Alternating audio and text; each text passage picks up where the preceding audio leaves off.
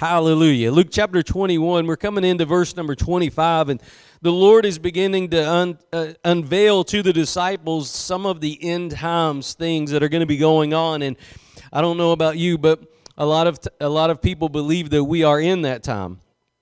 Here in verse number 25, Jesus, in red letters, he said, And there shall be signs in the sun and in the moon and in the stars and upon the earth distress of nations with perplexity, the sea and the waves roaring.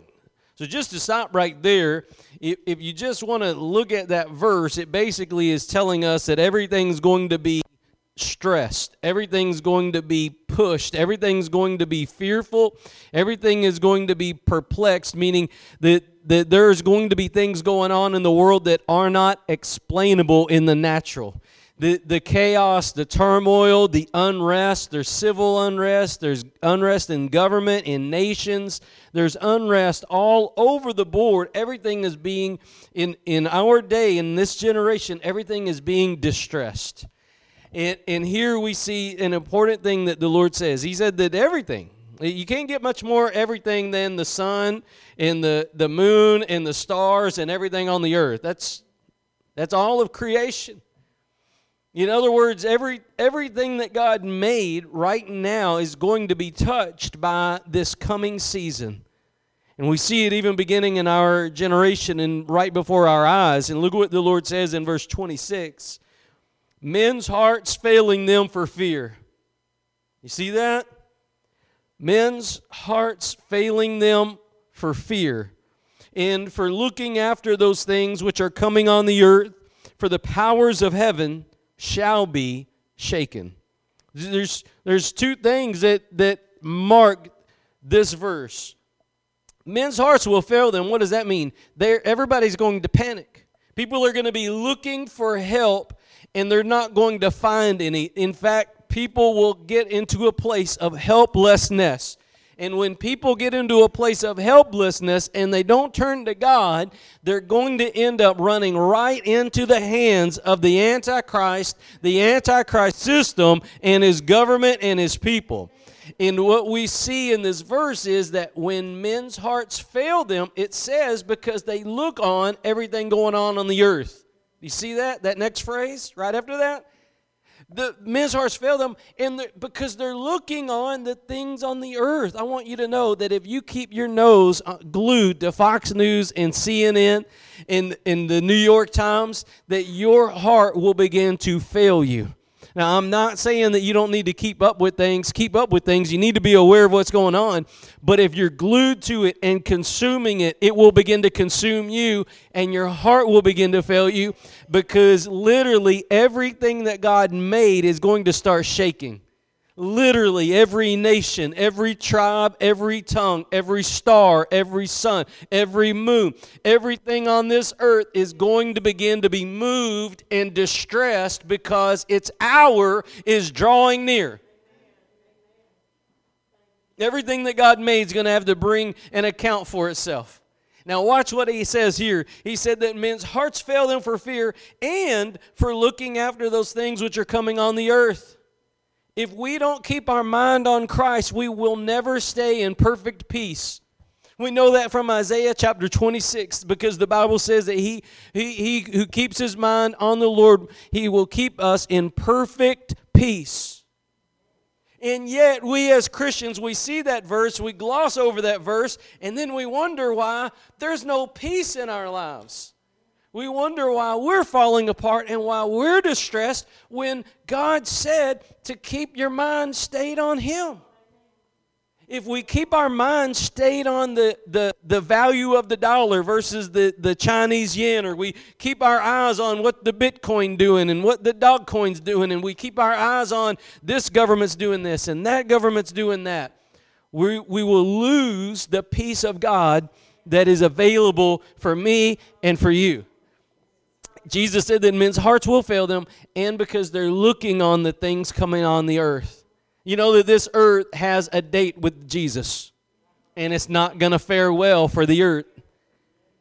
The, when the Lord comes back, He's not, he, he's not going to walk in that place of humility and allow the world to slap him and pull his beard out and punch him and place a crown of thorns on his head and mock him and ridicule him. When he comes back, he has a date with the earth and he's going to rule and reign with a rod of iron he will set up as its king, as its Lord, and every knee will bow, and every tongue will confess that Jesus Christ is Lord.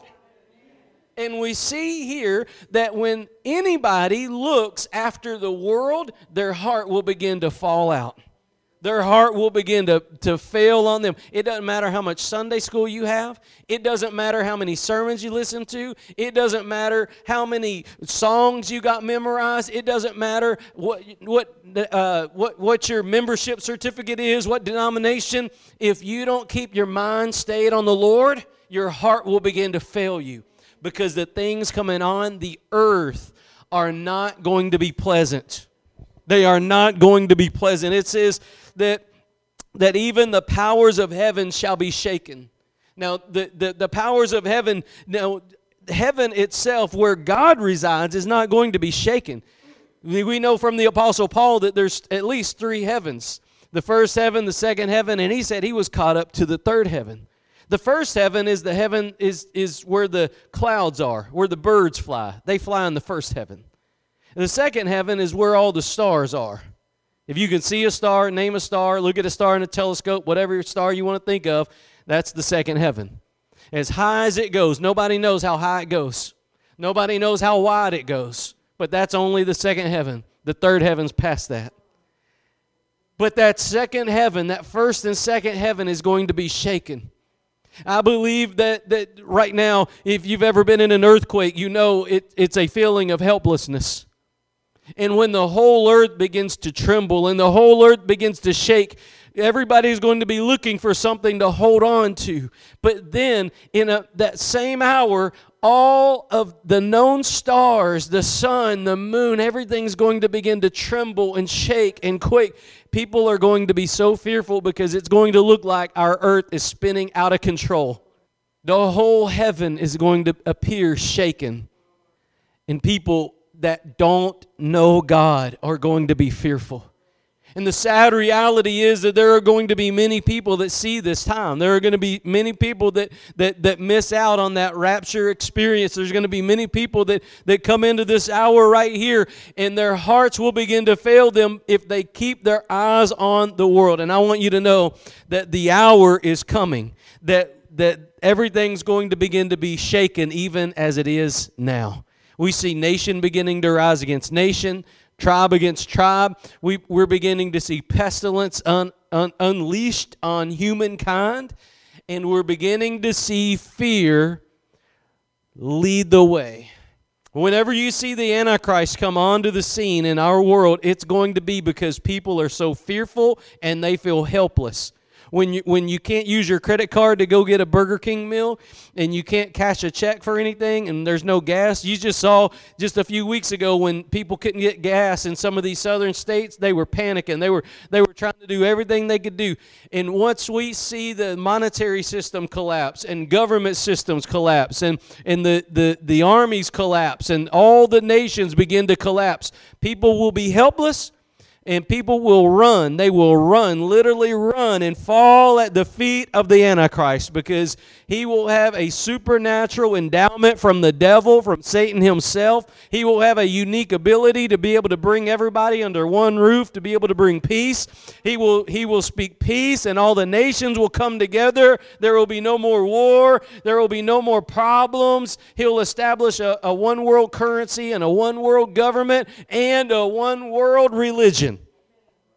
The only problem is if you belong to that system, you won't belong to God because God says that if you take His mark, if you worship the beast, worshiping the beast, taking the mark, if you do that, your name will be not in the book of life. You'll be thrown in the lake of fire when He comes. Now, one of the things I want you to see is that fear is one of the things that Satan uses to, to hinder any believer. Fear and helplessness. In fact, it's one of those feelings that you're missing out. It, he even started that with Eve. Eve. He, he came to Eve and he said, You know, you're missing out. You know, there's something better, and, and you're not where you need to be. And if you eat the if, if you eat this fruit, then you'll have what God doesn't want you to have. She was a little bit fearful that she didn't have all that she could have. And so Satan's his scheme, his tactics have never changed, and he's going to do the same thing in our generation, and he's doing it even now. Now, this fear, what the thing that I wanted to, to, to touch on is that when the universe begins to fall apart, there's only going to be one kind of person that doesn't fall apart with it.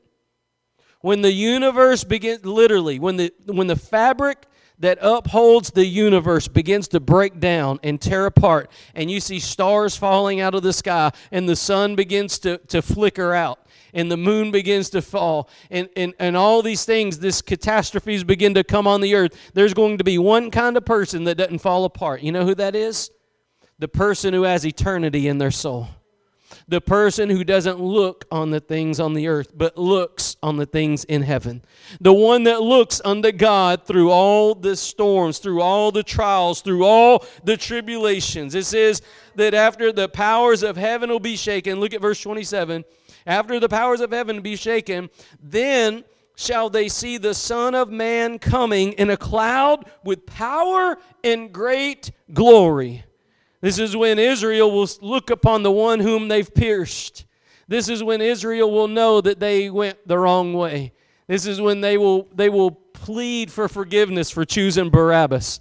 This is when they will cry out and they will all become Messianic Jews. They will believe on Jesus finally. They'll give up the Torah and they'll run to Christ and they'll fall at his feet and they'll cry out for mercy as they see the Son of Man coming. And look what he says here it says that in verse 28 and when these things begin to come to pass you see that? Begin to come to when these things begin to come to pass. In other words this end times situation is not going to just happen immediately. There's going to be a, a season for this. Are we in it? You think we're in it? Do you think that the tremors are beginning? Do you think we're, we're in it? He said when you see these things begin to come to pass then look up and lift up your heads for your redemption draweth nigh. Your Redeemer lives. Your Redeemer lives and your Redeemer's coming soon. And when you begin to see the earth falling apart, we know God tells us at that hour not to look on the things on the earth, but to lift our heads up because our redemption draws nigh. The hour in which Jesus is coming back is coming soon. And when he comes, it's going to be an amazing time. But our Redeemer is coming. Hallelujah. So the world may be looking down on the earth and falling apart and running to the feet of the Antichrist, but we, as God's people, are charged in that hour to stand still. Amen. Be still and know that I am God says the Lord. In that hour, we are called to stand still, look up, and, and look to Jesus and know that our redemption draweth nigh. Hallelujah.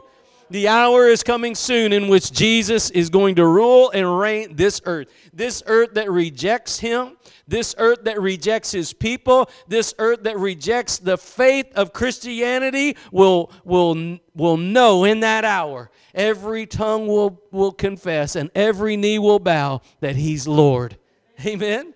What an amazing day. But our hour of redemption is coming soon. Amen. It's coming soon. So, our job as believers is not to get caught up in the whirlwind of being focused on the things on this earth. Amen. Now, we are in the earth, we are in the world, but we're not supposed to be of it what that phrase you always you probably heard old timers say that but what that means is you're supposed to be aware of it but you're not supposed to belong to it you're supposed to know what's going on but discern what's going on one of the words that god spoke to me when this covid situation hit is that it's a slippery slope on both sides and I prayed about that. I said, What does that mean, Lord? And, and I felt like the Lord was telling me that those that draw back from God are going to go way back but those that press in are going to go way in. It, it, it's, it's things are intensified in this hour. Those that draw back from God are going to go way farther back than they envisioned. They're, they're going to, they're, you know, if you begin to draw back from God, you stop praying, you stop going to church, you stop getting in the Word, you stop walking in the faith, you stop belonging to the house of God, the people of God, and the presence of God, and the Spirit of God, you're going to go back further than you ever dreamed of. But if you would press in and, and follow after the Lord and understand and discern the, the hour in which you live, you, God will actually propel you further than you could ever dream of. You'll go further in the Lord. You'll have more peace. You'll have more joy. You'll have more of the Holy Ghost. He'll use you more. More fruit of the Spirit will begin to flourish in the last days. People are going, their hearts are going to fail them. They're going to be given up. And the Christian, those that are baptized in the Holy Ghost, are just going to be like that tree planted by the river of living water. And that fruit's just going to continue to manifest that love, that joy, that peace, that all that, the gentleness, the goodness, all those things are just going to begin to be manifesting, flourishing like Miracle-Gro on the saint of God. God, I believe in that last hour, God's going to pour out an anointing of Miracle-Gro, that that fruit of the Spirit, that anointing's just going to begin to flow through the bride of Christ in the last hour. We're going to need it. You can look at the news right now and you can understand we're going to need it. One of the sad realities is one of the, the most vicious things going on right now is anti Semitism is rising. Anti Semitism, the, the hatred of the Jewish people is rising right now. And we must, as God's people, stand against that. Amen? But it's only a matter of time before the, the, the, the, the ire of the world begins to be drawn at the Christian. It's only a matter of time before they, they look upon the Christian with the same kind of hatred. And so we must stand against all evil. But what I'm telling you is, when we see these things begin to happen, don't get caught up in it. Look up because your redemption draws nigh. Our job as Christians is not to, to, to build a bunker and to hunker down. Our job in this last hour is to understand this the light's going out on the people. The, the light is going out on the people, and if, if we don't shine the light of Jesus Christ, they're going to run right into the arms of the Antichrist. We have to understand and discern the hour that we live in. This is life and death, eternity for the eternal stake of the soul of many people in the world today. We have to understand our job is not to read magazines and kick our feet up at the golf country club and to play golf tournaments and to have 4K walks and to, and to grill hot dogs and pass them out. Our job is to let the light of Jesus Christ shine in this dark hour. People need Jesus. And if we are Jesus people, we need to make sure that we're giving the gospel to those that need the gospel said this earlier, but but you know, Paul didn't go around in Asia building YMCA's and handing out hot dogs. He went around Asia preaching the gospel of Jesus Christ, turning it upside down. They didn't hang his picture on the wall for a hall of fame. They hung his picture up saying, Wanted dead. And we as Christians need to understand the hour that we live in, we're supposed to be those same kind of saints where we preach the gospel of Jesus Christ to the rich and to the poor. Amen to the outcast, to the downcast, to the downtrodden. We need to go out into the highways and the byways publishing the gospel of Jesus Christ however we can, whenever we can, wherever we can. God has gifted you, God has put a deposit in your life of the Holy Spirit. We don't have gifts and callings so that we can do somersaults in the sanctuary, although that's cool. I'm good with it. Let's go. But the reason that God gives us those gifts and those callings is so that we can be Christians on the job so that we can be Christians out in the world, out in the community, so that whenever we have a family reunion, we can speak that word in due season. Amen. Other people they may not they may not step foot in a church. That's why you need to bring the gospel with you. That's why you need to bring that anointing. You need to give that prophetic word. You need to speak life to people. You need to inspire them in faith to turn to Jesus Christ. So when that hour when the shaking begins, that we're called to look up. How many saints are sleepy saints, though? They're not looking up, they're looking down. We got saints right now that, that they know more about who's winning the ball game. They know more about who who's going to star in this season and in this movie. They know more about things going on on TV. They know more about what elections happening in Iowa. They know more about the gas prices in Indiana. They know more about what's going on in, in Timbuktu. But they don't know, they can't discern the hour in which we live prophetically. It says that, that, that when, when they see the Son of Man coming in, in a cloud with power and great glory, when these things begin to come to pass, then look up. Lift up your heads, for your redemption draweth nigh.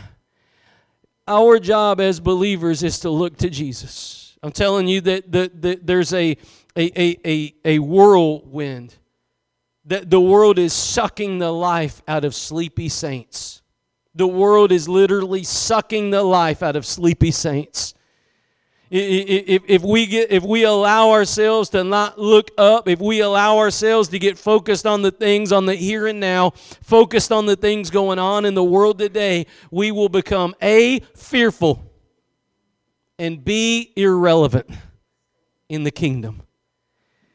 Fear is what the, the Antichrist plays on. Can, can you see that? If, if you want to read about it, you can go over to Revelation chapter 13. It's one of the main chapters on the Antichrist. But it, what you'll see is that the Antichrist is given the ability to make war with the saints. And he's given power, he's given governmental power, he's given monetary power, he's given religious power. What does that mean? That means he's able to do anything he wants to do. And people will be fearful because they won't there will come a time when nobody will be able to buy or sell anything without worshiping him. And in that day and in that hour, our charge, if look, if, if you're here when he's here, your charge is to look up, not at the things going on. But I'm telling you, even, even if you make the rapture, we're going to feel the tremors of this tribulation hour. We're going to see the writing on the wall. We're going to see the formation of, of the events that are leading up to this vacuum of power that the Antichrist fulfills. And in that vacuum of power, people are going to feel helpless. Sleepy saints will get stuck in this hour. Sleepy saints will get stuck in this hour. This is an hour in which the Lord is about to shake the earth and sleepy saints are going to get stuck. And what I believe God wants us to do is to get stirred up. I believe God wants us to stay stirred up in the faith. Amen. He wants us to stay stirred up in the faith. So one of the things I was saying is that that, that there's got to be something greater in you than what you see going on in the world. There's got to be. You, in, in any situation, faith has to be greater than what you see in the natural. If you're going to live, if you're going to be a person of faith, if you're going to walk in faith, if you're going to walk in the Spirit of God, you're going to have to have something greater in you than what you see in the natural. You, you, you, you can't allow that what you see in the natural to overrule and overbear what God has spoken and what the Word is saying, what the Spirit is speaking. But if we're going to be those kinds of people, what we're going to have to see is, and have is the Spirit of God stirred up on the inside to the point where whatever is going on on the outside doesn't bother us, doesn't cause fear, doesn't strike fear in us. But we are kept in perfect peace because our mind is stayed on Him. Amen? So what, what you see here is that, that that inside has to be changed. It has to have God on it. You have to have God on that soul. Amen? You got to have God on that soul. Um, let me let me run through this in Romans chapter 12. I want to show you something right here. Romans chapter 12, a verse that you should know, but a verse that you're going to hear. Romans chapter 12, verses 1 and 2. I beseech you, therefore, brethren, by the mercies of God, that you present your bodies a living sacrifice. You should meditate on that. What does a living sacrifice mean?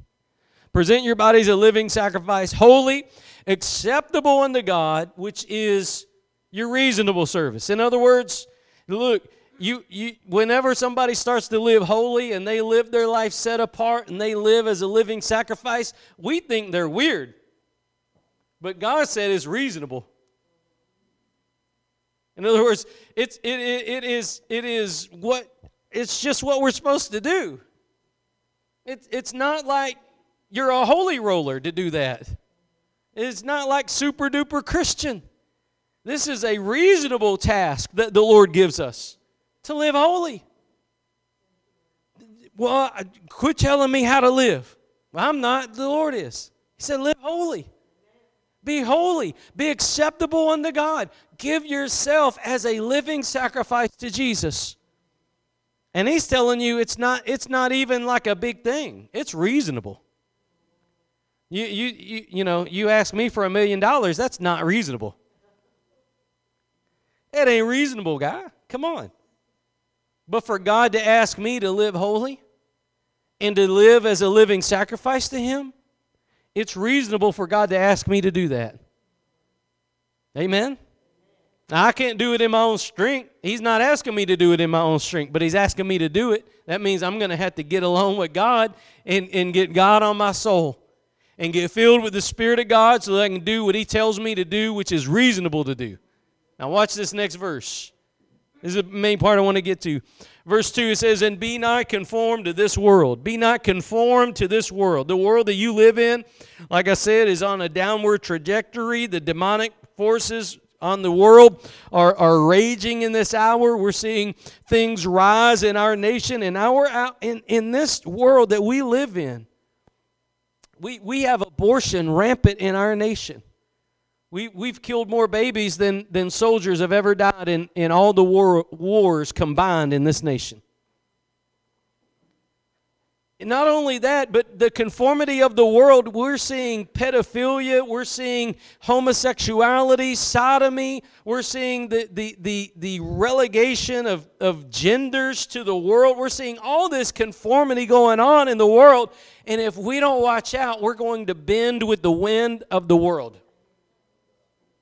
if we don't stay where we're supposed to be spiritually, we'll begin to capitulate. We'll begin to get complacent. We'll begin to say, well, you know what? I guess it's all right. I mean, it's on the box of Fruit Loops, it's on SpongeBob, it's on Days of Our Lives, it's on ESPN. I mean, everywhere you go, you're getting inundated with the decadence of the demonic world in which we live, and your charge is to not be conformed to it. And yet, we have sleepy saints in the world today that won't get stirred up, but they're getting stuck right where they're at.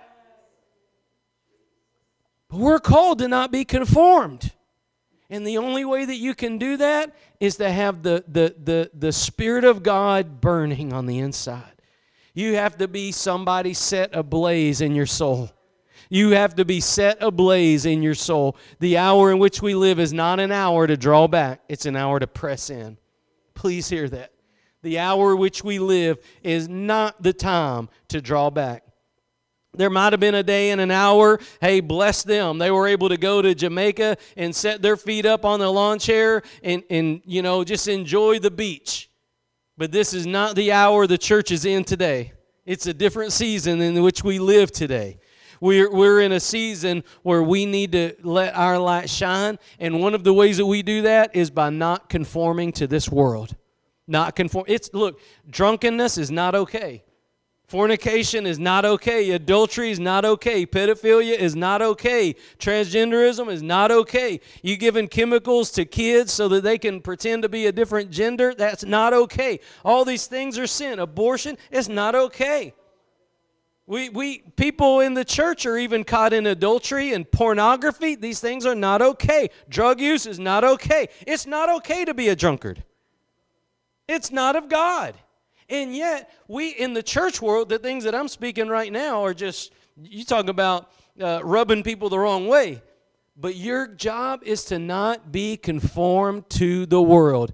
The world will tell you, hey, a little bit of pornography is okay, a little bit of wine's okay, a little bit of Jim Beam's okay, a little bit of this is okay, a little bit of that's okay. No, it's not. God doesn't change, God doesn't bend. God's law's the same. It's black and white. There's no gray area with God. There's no kinda holy. There, there's no kinda set apart. There's no kinda filled with the Spirit of God. There's no kinda saint. There's no there's none of that. You either are or you ain't. Amen. You either are or you ain't. One of the things that we used to say, uh, you know, back home is that, you know, when somebody was pretending to be something they weren't, is that they were, they were all hat and no cattle, meaning they, they had the cowboy hat, but they didn't have the cows.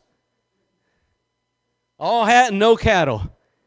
And we see that in the church world today. We see a lot of people that are all hat and no cattle.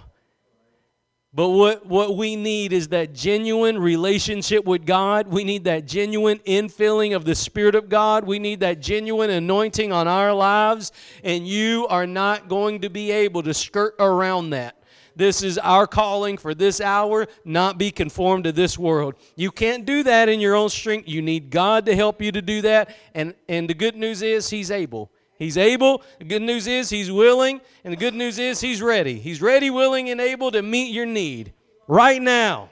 Right now. If you'll just call on the Lord right now, he'll meet that need right now. He's, he's not gray headed.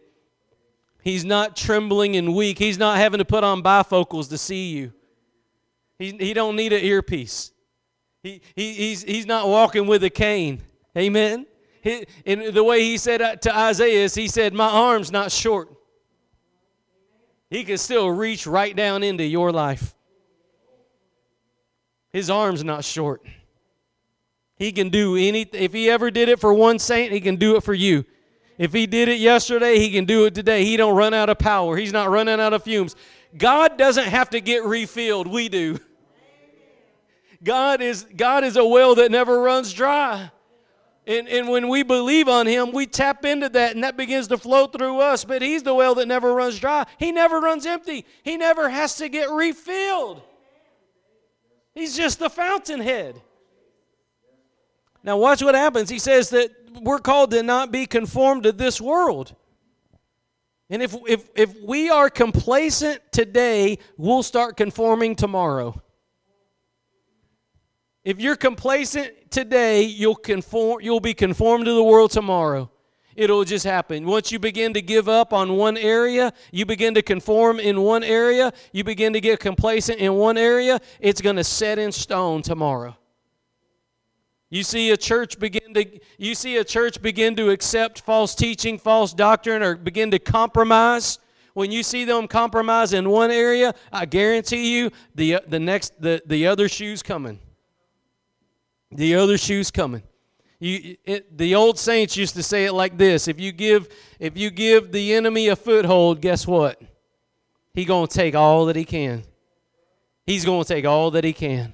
And what we see in, in our generation is that we've allowed the enemy to grab hold of our foot. We've allowed the enemy to keep a foothold in the door, to keep a foothold in our prayer life, to keep a foothold in our life of holiness and set apartness, to keep a foothold from us walking in the power of God. He's, he's been able to do that, keep a foothold in the church, but this is not the hour to live that compromised lifestyle in the church. Be not conformed to this world, but be ye transformed by the renewing of your mind, that you may prove what is that good and acceptable and perfect will of God. How do you get transformed? How do you get transformed by the renewing of your mind? God's is in this word it's telling us that it's not information download that you need. You don't need a handout from the pastor with bullet points. You don't need information. You need transformation. And the only way you're going to get transformation is revelation that comes from God. The renewing of your mind in the Word of God, not the renewing of your mind of some cliche phrases that Pastor says. You need you have your mind washed, renewed by the power of God. That that has to it has to be that the word of God begins to wash away the grime of the world. The the word of God, the spirit of God will wash away fear and wash away doubt and wash away all these things. Well, if I if I if I don't do this, they're going to fire me from my job. The word of God will wash that away. Let them do what they need to do. The Word of God will stand with his back straight, eyes up on the Lord, just like Daniel did, and Shadrach and Meshach and Abednego. God will put in you a, a, a backbone of steel, and that's what the church needs in this hour is a Holy Ghost backbone. You're going to have to have it. And, and, and it's not going to come through information download. I'm not against information, but I'm just telling you, transformation don't happen that way. You, are not going to read systematic doctrines and theologies and philosophies of theology and religion and the institutes and all this stuff and be changed and transformed. That all, God doesn't transform through information, but through revelation. That's the missing thing in the church world today is there's a there is an exchange that takes place through the power of God. And that exchange that takes place doesn't come through book knowledge. It comes through Jesus knowledge. And God won't back off that. If you're going to be changed, it's going to be because you come to the cross. If you're going to be changed by the power of God, it's going to be because you come to your knees and you come with your hands open in surrender to what God did at the cross of Calvary. And when you do that, that great exchange, that revelation will begin to flow. God will give you an understanding. God will give you an anointing. God will give you wisdom. He'll open the eyes of your understanding to the things of the Spirit. But God won't back off of this one fact. Jesus said, He is the way, the truth, and the life. No man comes to the Father but by Him. And if we are going to be transformed, if we're going to be transformed, it's going to be because we put our mind on Him. It's going to be because we take eh, the CNN and the Fox News and the New York Times off and we get our mind on what God did at Calvary. And when we come to that cross, He'll begin to change us and restore us and renew us and transform us. And we need the transformation. We need the transformation. As much as a car needs an oil change, we need a transformation daily. We need that inward renewal daily. And God doesn't change. The way that He saves us is the same way He renews us, the same way He gives us the Holy Spirit, the same way that He does anything in your life. It's through bended knee at Calvary. Faith in Jesus Christ. He never changes. People say, oh, you know, the cross, we learned that in Sunday school. The cross is God's exchange. This is the avenue in which God works in our lives. We can't tire of the cross. Our hope is in the cross. Our foundation is the cross. Amen? And our transformation comes from that. It was there that we know that God loved us. It was there that we received His mercy. It was there that our sins were washed away. And it's there that we see the resurrection. It's there that we see redemption. It's there that we see the transformation. And it's there that we receive that anointing that we need in the world today. Amen? So turn with me to, to 2 Timothy chapter 1. I want to, I want to pair this on to what Paul's telling Timothy here. If, if we don't stay transformed and stirred up, what's going to happen is that we're going to get complacent. If we don't stay on fire, if we don't stay transformed, we'll stay conformed. That's what we just read. It, it, if you want to take a step back, I mean, I know I was kind of getting on a little thing there. But if you want to just take a step back, we just raise your hand or point to yourself. Think about yourself. You're either conformed or transformed right now as I'm speaking. You're either conforming to the world or you're being transformed by the renewing of your mind, even right now. Even right now. You going backwards or forwards? God doesn't play the idle game. We, you know, you sit at the red light and your car idles. Boom, boom, boom, boom, boom, boom. God doesn't play that game. We're either drawing in or pressing or drawing out. We're either pressing in or pulling away. And what we see here is that that that that Paul kind of got on that when he said, You're either going to be conformed to the world or you're going to be transformed by the renewing of your mind. We shouldn't stop until God transforms us. You, you shouldn't say, well, pastor told me to raise my hand. pastor told me to go to the altar. I went to the altar. Look, you should, you should press in till you're changed. You should draw near until God changes something. You should press in until the weight begins to disappear, till the heaviness begins to dissipate till peace begins to be restored, till your eyesight begins to be restored, till your health begins to be restored, till your hope begins to be restored, till your heart begins to get filled with hope again. We should press in. Amen? But how many sleepy saints today got their legs kicked up watching American Idol, falling fast asleep, being complacent in their faith? Amen? Being conformed to the world in the exact wrong time that we need to be doing this. Paul is writing to Timothy here, understanding, un, listen, understanding that we're either A, being conformed, or B, being transformed. Understanding that, what does Paul tell Timothy? Chapter 1, verse 6. Wherefore I put thee in remembrance that thou, speaking to Timothy, thou stir up the gift of God which is in thee by the putting on of my hands. There's something that Timothy needed to do that wouldn't happen otherwise. There's a stirring up that has to happen. Do you know that nobody on the exterior of your life, their job is to keep you stirred up?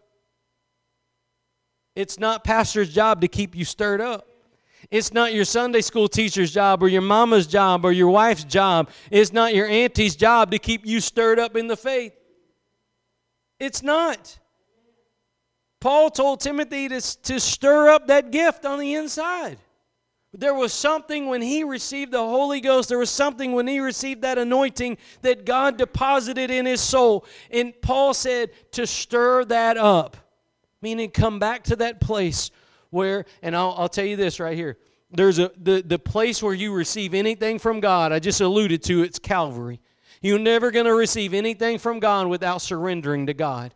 And, and, and when we end this message, I'm going to end on that. So you just keep that in your mind. But surrender to God is what He's after. And if we keep our hearts surrendered, we'll keep that gift stirred up on the inside. But there is not going to be any stirring without any surrendering. I don't believe that God will allow us to be stirred up till we're first surrendered up. So he said to stir up that gift. Amen. And now and, and you can think about that. There's so many times in the church world where people say, you know, well, nobody thanked me, nobody helped me, nobody asked me, nobody told me, nobody did this, nobody did that, so that's why I'm not doing this, and that's why I'm not doing that. Hogwash. Keep yourself stirred up in the Holy Ghost. Keep yourself at the feet of Jesus. Keep yourself at the cross. Keep your feet, yourself at his feet. Keep yourself surrendered to God. Stay stirred up. If we don't look, if if Timothy had to stay stirred up, I promise you we got to. This guy laid down his life. This guy laid down his life for Jesus. You know why? He was in front of a, a pretty much a Mardi Gras parade. They were, they, they were doing all kinds of, of sexual lewdness and decadence, and they were getting drunk on things like Jim Beam and wine and all this. They were just having a revelry party, and he went out into that city and he stood right in front of that parade and he rebuked them in the name of Jesus, and they beat him to death. This same guy that we're talking about. See, you can't stand for Jesus if you're not stirred up. I believe with all my heart that Timothy could have been complacent. He could have just sat back and said, Well, you know, the world's going to be the world. He could have just sat in his recliner. He probably had a nice chair at his church in Ephesus. He probably had a nice, easy going, you know, time. He could have just sat back and said, Well, you know, the kids are going to be kids. The world's going to be the world. I'm just going to sit back and, you know, grill some hot dogs and invite them to church. I, am going to build a community center so they can play basketball and shoot hoops and, and, and you know we're going to ha- we're going to grill some burgers and, and, and, and have a pizza you know we're just going to have a good time with the community No, he went out to the community and rebuked it in the name of the Lord, stood against the decadence that they were doing in their quote unquote Mardi Gras parade, and they beat him to death right there in the street. In fact, his beating was so severe it took him like half uh, another day to die. This man was stirred up for Jesus. He went out in the boldness of the Lord. And I believe, just like Stephen, I, I, now we don't know, it's not recorded, but I believe, just like Stephen got that standing ovation from Jesus, I believe that, that, that Timothy probably got that same standing ovation. I mean, if, if you stand for Jesus, I believe he'll stand for you. Heard an old minister say that. He said, you, you can't lift up Jesus without him lifting you up too. How beautiful is that? So Timothy here is charged to stay stirred up. Look at the next verse. Why? Why, Paul? Why do you want me to stay stirred up, Apostle Paul? I mean, what's wrong with just just relaxing a little bit and just, you know, you don't have to be all on edge. You don't have to be all serious. It's not always about that, Paul. Why do I got to stay stirred up? Look what he said. For God has not given us a spirit of fear. Let me ask you something. Why do you think Paul is telling Timothy God didn't give us a spirit of fear? Probably because if he kept his eyes on the things of the world, he'd get a little bit fearful. So Paul's telling Timothy here look, dude, God didn't give you that spirit of fear. If you don't stir up that which is in you, you're going to be beholden to fear. If you don't stay stirred up and on fire for God, you will fear what the world fears. You will not speak up when it's time to speak up. You won't have a backbone when it's time to stand up. And you won't say the name of Jesus if it costs you your neck. And Timothy did all those things. He spoke up for Jesus, he stood up for Jesus, and, and, and he didn't conform to the world. But if you keep your eyes on the Fox News, CNN, New York Times, this, that, and the other, fear will begin to, to take root in your life.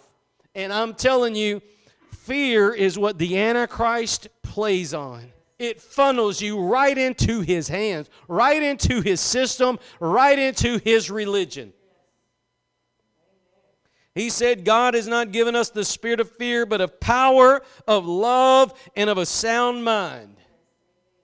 That's what God gave us power, love, and a sound mind. When you get stirred up, those are the outflowings. When you get stirred up in the Lord, if, if, if, you get, if you get shook by the events of the world and you get stuck in complacency, what you need to do is come back to the cross, come back and surrender, and let God begin to rework those things, and He will stir. He will begin to stir on the inside, and what will what the result will be? Power, love, and a sound mind. Now, let me close real quick in Isaiah 64. Bear with me right here. I, I got to close right here. Isaiah 64. This is very important to hear this part.